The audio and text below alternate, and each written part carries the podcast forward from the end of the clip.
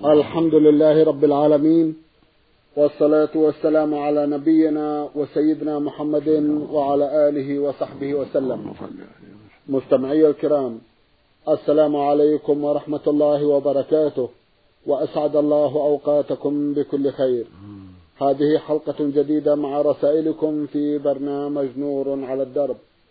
رسائلكم في هذه الحلقة نعرضها على سماحة الشيخ عبد العزيز ابن عبد الله بن باز.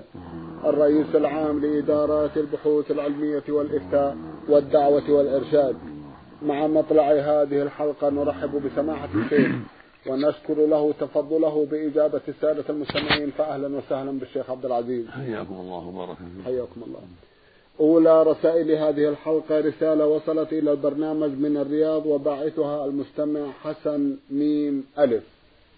أخونا حسن له جمع من الأسئلة من بينها سؤال يقول ما رأيكم في المسلم الذي يسب الدين والرب والعياذ بالله والعياذ بالله؟ هل تجوز مقاطعته أو محاربته؟ وهل وهل تبلغ عنه جهات الاختصاص؟ وجهونا حول هذه القضية. جزاكم الله خيرا. بسم الله الرحمن الرحيم. الحمد لله وصلى الله وسلم على رسول الله. وعلى آله وأصحابه ومن اهتدى بهداه. أما بعد فقد نص أهل العلم في باب حكم المرتد. من كتب الفقهاء جميعا أن من سب الله أو سب الرسول أو سب الدين فقد أتى بناقض من نواقض الإسلام ويكون كافرا ومرتدا عن الإسلام. فالذي يسب الدين أو يسخر به ويستهزئ أو يسب الرسول أو يسخر به ويتنقصه كافر بإجماع المسلمين. يجب أن يقاطع ويهجر ويجب على الدولة إذا بلغها ذلك أن تستتيبه فإن تاب وإلا قتل. وقال جمع من العلم له لا يستتاب بل يقتل بل يقتل مطلقا. ولو أظهر التوبة. قالوا إن ساب الله وسب وساب الرسول لا يستتاب لعظم الجريمة.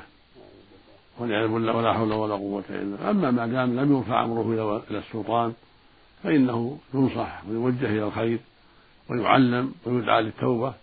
فإذا تاب إلى الله وأناب إليه فلا يرفع أمره. لعل الله يمن عليه بالاستقامة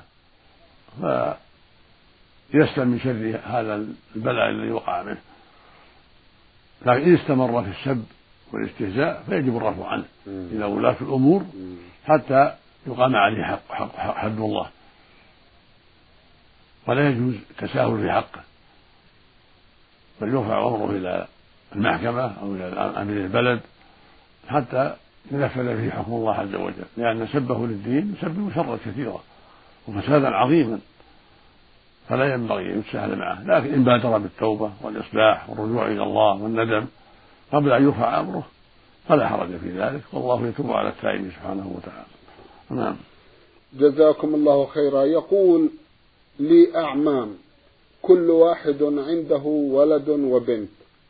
زوجوا أبناءهم من بعضهم. هل يسمى هذا بزواج الصغار؟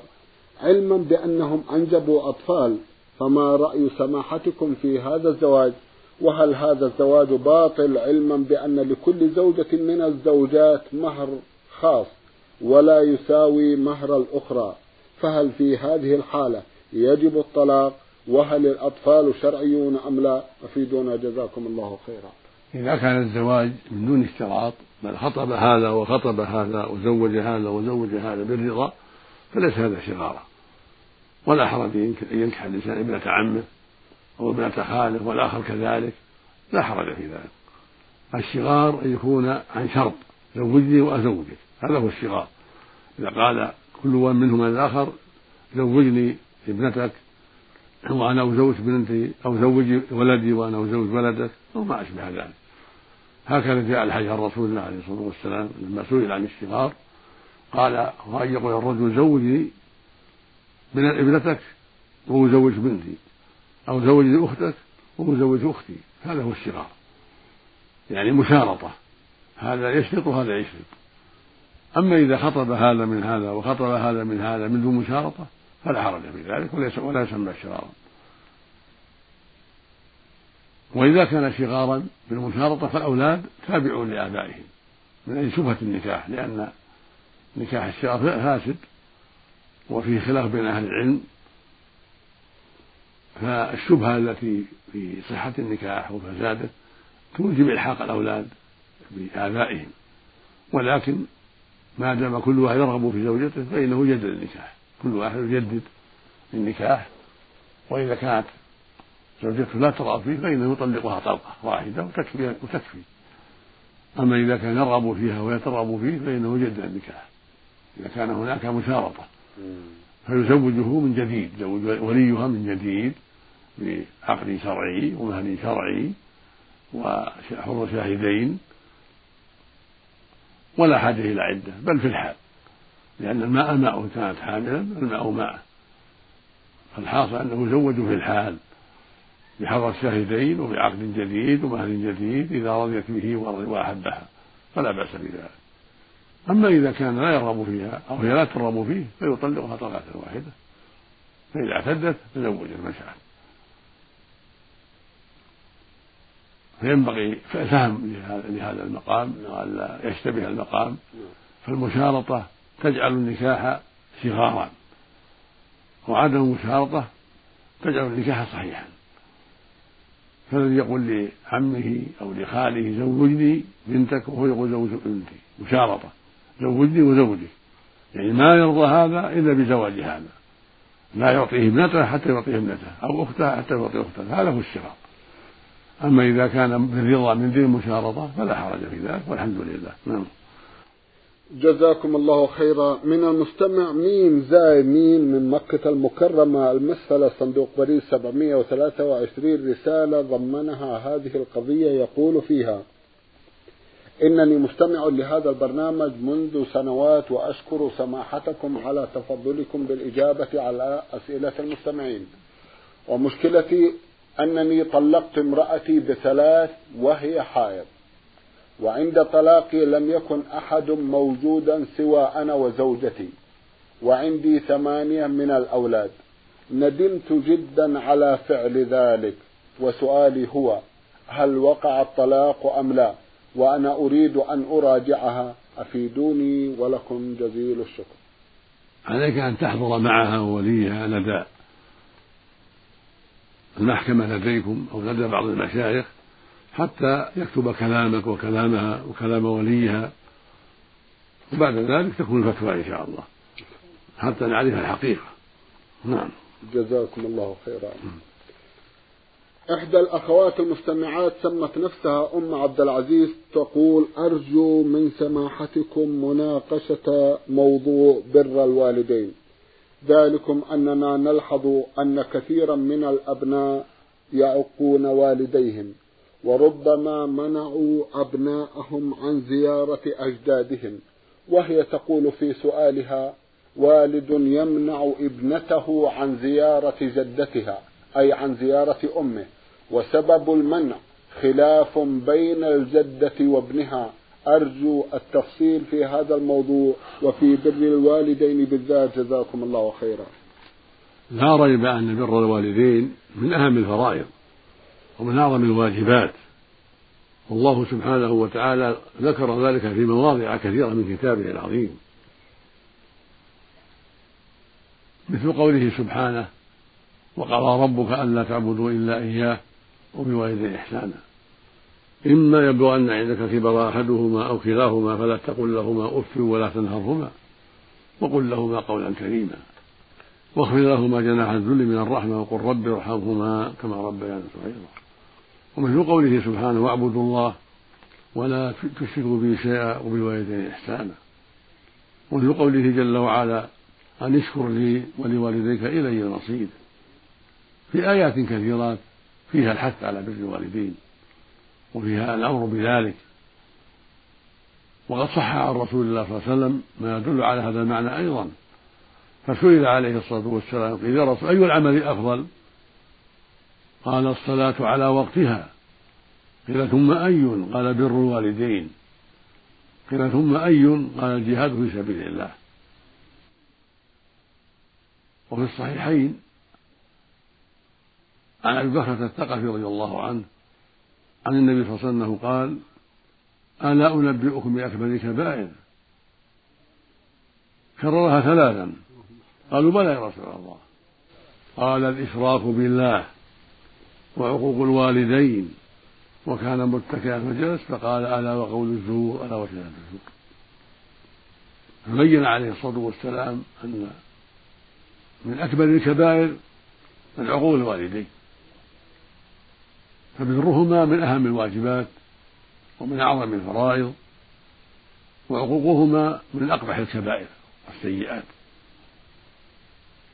والحديث الآخر رضا الله في الوالدين وسخط الله في سخط الوالدين.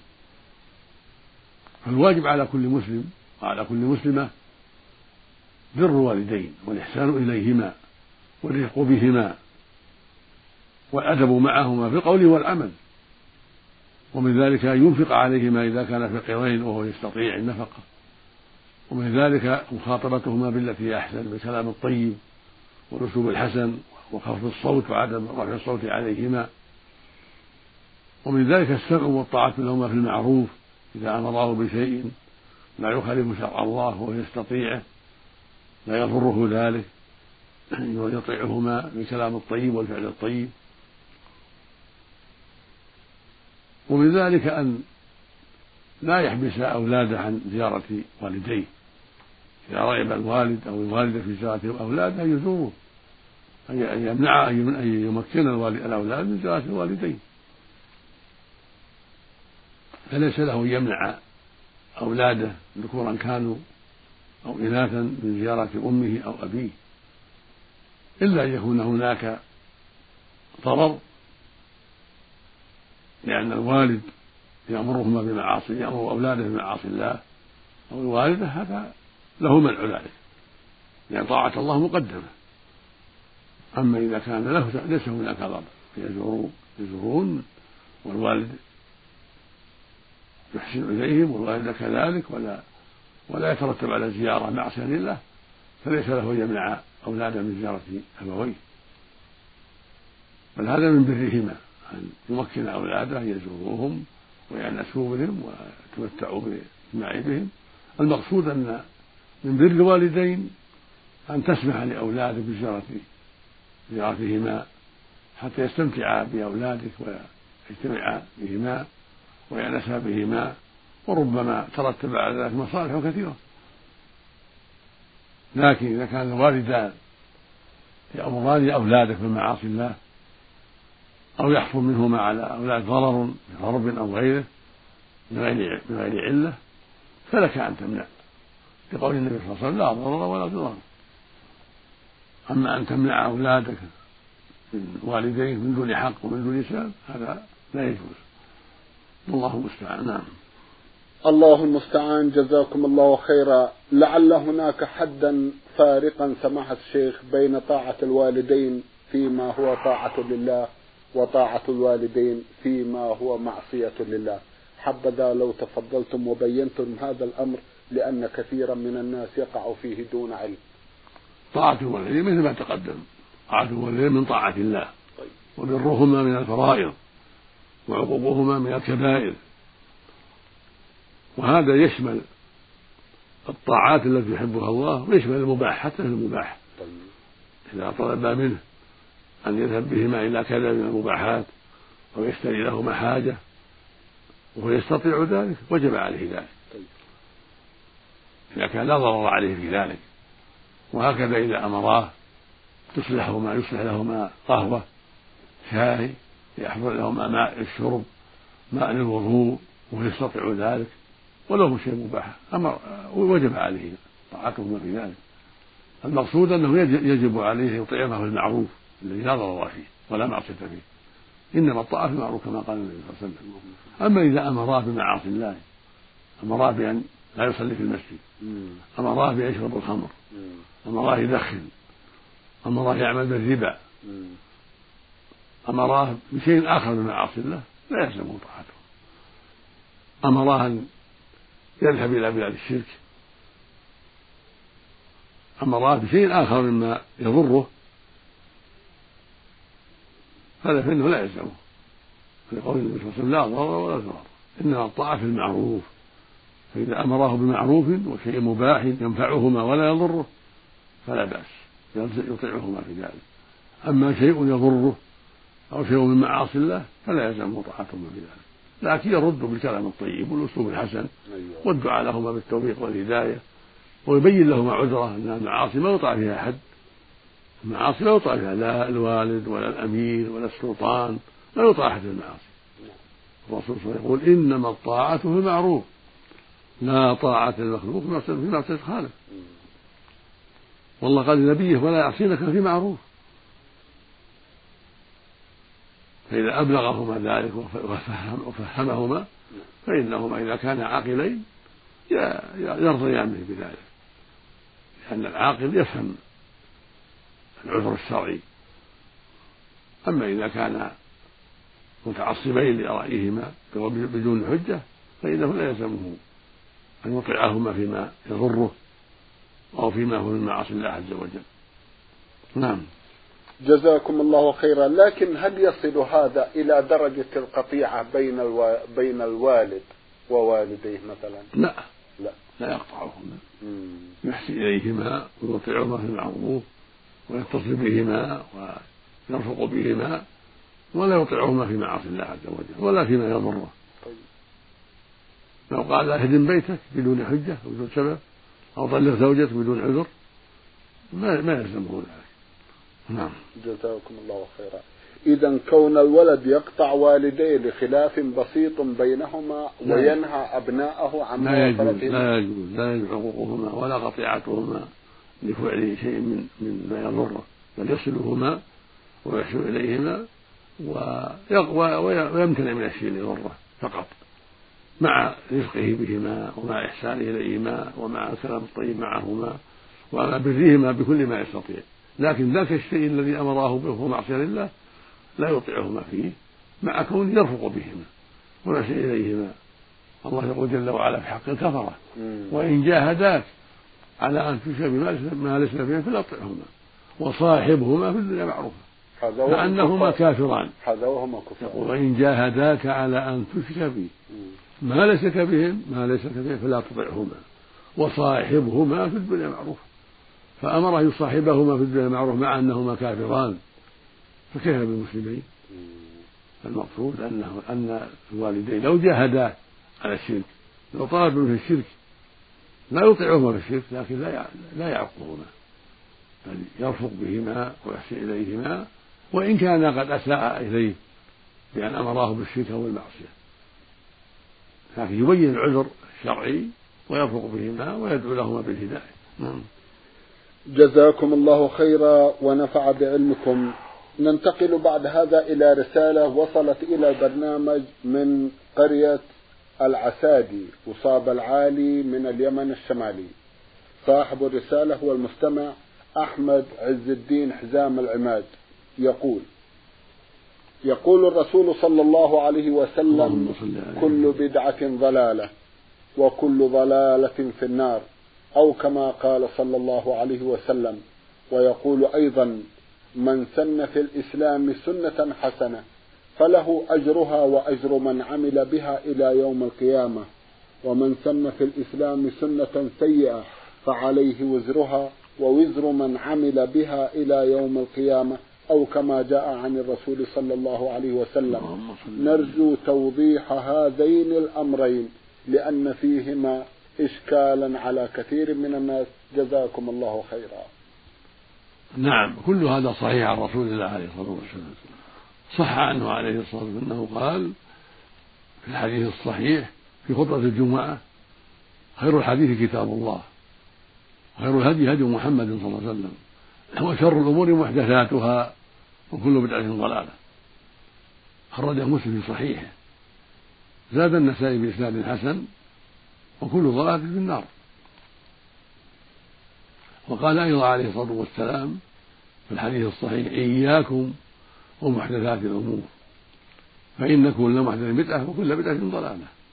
وقال أيضا عليه الصلاة والسلام من أحدث في أمرنا هذا ما ليس منه فهو رد. إيه، هو مردود متفق على صحته. وقال عليه الصلاة والسلام من عمل عملا ليس عليه أمرنا فهو رد. خرجه مسلم في صحيحه. فالواجب على علماء الإسلام أن يوضحوا البدع للناس وأن ينكروها ويرشدوا الناس إلى تركها وهي الإحداث في الدين. وهي أن يشرع الإنسان شيئا ما شرعه الله. هذا هو البدعة. إحداث شيء ما شرعه الله من صلاة أو صوم أو غير ذلك على وجه ما شرعه الله. هذا يسمى بدعة.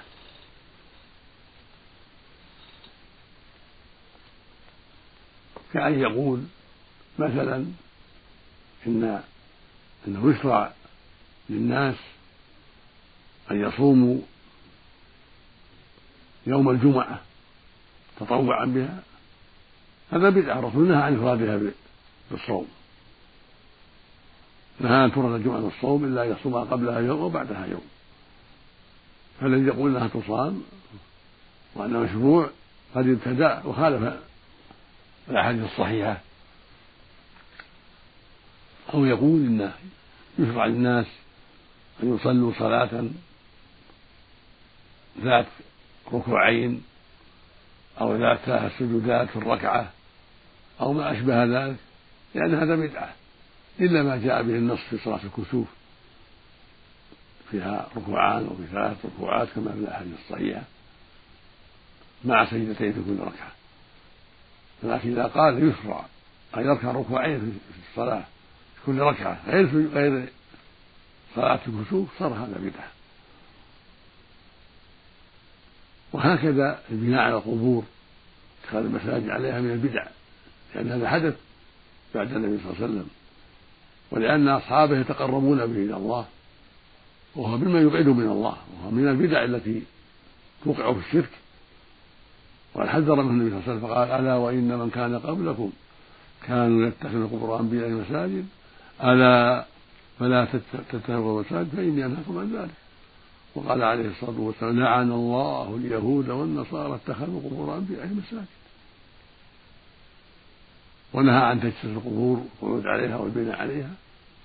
فالذي يبني عليها المساجد والقباب قد ابتدع في الدين وخالف نص الرسول صلى الله عليه وسلم. وأتى بأمر وسيلة إلى الشرك. وهكذا وضع الستور عليها والأطياب من البدع. ومن وسائل الشرك.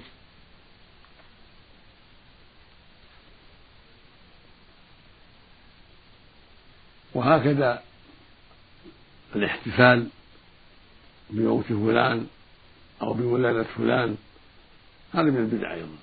ومن ذلك الاحتفال بمولده صلى الله عليه وسلم لا أصل له. لم يفعله الرسول صلى الله عليه وسلم ولا أصحابه رضي الله عنهم. ولا العلماء والأخيار في القرون المفضلة. إنما حدث بعد القرون الثلاث حدث في المئة الرابعة وما بعدها. والمسلم ليس له يتقرب إلا بشيء شرعه الله كما تقدم في الأحاديث. أما حديث من سن في الإسلام سنة سيء حسنة فله أجرها الحديث فهذا معناه إحياء السنن وإظهارها والدعوة إليها هذا هذا معنى سنة في الإسلام يعني أظهر السنة. ودعا إليها وعظمها حتى عرفها الناس وحتى عملوا بها فيكون له مثل أجورهم. ليس معناها ابتدع بدعة لا. بدعة منكرة. حذر منها الرسول صلى الله عليه وسلم. ويدل على هذا سبب الحديث. فإن سبب الحديث أن رجل أن النبي صلى الله عليه وسلم رأى ناسا عليهم آثار الفقر والحاجة. فخطب الناس وذكرهم وحثهم على الصدقة. فجاء رجل بصرة من فضة في يده. كاد كفه تعجز عنها بل قد عجزت. ثم تتابع الناس بالصدقات. فقال عند ذلك من سن من سن في السنة حسنة كان له أجرها وأجر من عمل بعده لا ينقص من أجورهم شيئا. ومن سن في سنة سيئة كان عليه وزرها. ووزر من عمل بعده لا ينقص من أوزارهم شيئا. فالمعنى إظهار السنن والدعوة إليها. يكون لفاعل ذلك أجر ما فعل ومثل أجور من اقتدى به في الخير. وهكذا من دعا إلى الباطل والمعاصي وابتدع في الدين يكون عليه إثم ذلك ومثل آثام من تابع في البدعة. وليس معنى سنة في الإسلام يعني ابتدع لا. هذا مناقضة للأحاديث الصحيحة. ولا يجوز أحد أن يقول هذا الكلام لأن هذا معناه رد السنة وإنكارها. الرسول صلى الله عليه وسلم أنكر البدع وحذر منها وأبدى وعاد في ذلك. والله في القرآن نبه على هذا. ربنا سبحانه نبه في القرآن على هذا.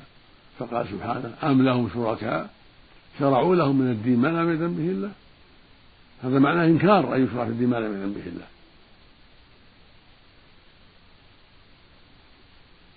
فالذي يأتي بشيء من كيسه لم يشرعه الله ورسوله يكون باطلا يكون بدعة. مثل ما تقدم في إحداث البناء على القبور والمساجد على القبور وإحداث الموالد الاحتفال بالموالد الصلاة عند القبور. كل هذا من البدع. فيجب على كل مسلم وعلى كل مسلمة الحذر منها والتحذير منها تحذير إخوانهم منها حتى يسروا على السنة وحتى يتمسكوا بالسنة وحتى يحذروا ما ابتدعه الناس. نعم. جزاكم الله خيرا. يقول أخونا في سؤال آخر يوجد جماعة من المسلمين يجتمعون في بيت رجل عالم في بعض الأيام يذكرون الله تعالى وعند أوقات الصلاة يقوم أحدهم يؤذن للصلاة في البيت ويصلون في البيت مع أنه يوجد في القرية مسجد على مسيرة عشر دقائق بينه وبين البيت فما حكم عملهم هذا؟ اجتماعهم في بعض الأحيان قراءة القرآن أو المذاكرة. طيب. كان النبي صلى الله عليه وسلم يذكر أصحابه ويجتمعون به صلى الله عليه وسلم ويذكرهم ويعلمهم ويرشدهم. كان ابن مسعود رضي الله عنه يذكر أصحابه كل خميس ويعلمهم. فلا بأس بالاجتماع في بعض الأوقات للتذكير والمدارسة في ليل أو نهار. أما تخلفهم عن الصلاة هذا لا يجوز. يجب عليه يصلي في المساجد. وليس لأحد يصلي في البيت إلا من عذر شرعي كالمرض. وفي الصحيحين عن النبي صلى الله عليه وسلم قال لقد هممت أن أمر أن أمر بالصلاة تقام ثم أمر فيؤم الناس ثم أنطلق برجال معهم حزم من حطب إلى رجال لا يشهدون الصلاة فأغلق عليهم بيوتهم. فتوعدهم بتحريق البيوت على من تخلف عن الصلاة في الجماعة. وقال أيضا عليه الصلاة والسلام من سمع النداء من سمع النداء فلم يأتي فلا صلاة له إلا بالعذر. قيل ابن عباس ما هو العذر؟ قال خوف أو مرض. وهكذا الحديث الصحيح رواه مسلم في الصحيح عن النبي وسلم قال لما أتاه رجل أعمى يقول يا رسول الله ليس لي قائد يلائمني إلى المسجد هل لي من أصلي في بيتي؟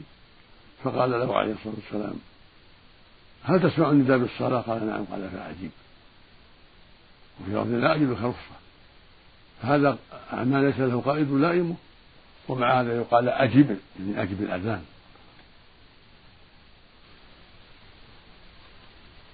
ويقول عبد الله مسعود رضي الله عنه فيما رواه في الصحيح لقد رأيتنا وما يتخلف عنها إلا منافق معلوم النفاق أو مريض. فالتخلف عن الصلاة في الجماعة منكر ومن خصال أهل النفاق. فالواجب على المؤمن أن يصلي الصلوات الخمس في الجماعة وأن يحافظ على ذلك وأن يحذر التخلف فالتخلف فيه مشابهة لأهل النفاق. نعم. جزاكم الله خيرا. سماحة الشيخ في ختام هذا اللقاء أتوجه لكم بالشكر الجزيل بعد شكر الله سبحانه وتعالى. على تفضلكم بإجابة السادة المستمعين وآمل أن يتجدد اللقاء وأنتم على خير. نعم. الحمد لله. مستمعي الكرام كان لقاؤنا هذا مع سماحة الشيخ عبد العزيز بن عبد الله بن باز الرئيس العام لإدارات البحوث العلمية والإفتاء والدعوة والإرشاد. شكرا لمتابعتكم وإلى الملتقى وسلام الله عليكم ورحمته وبركاته.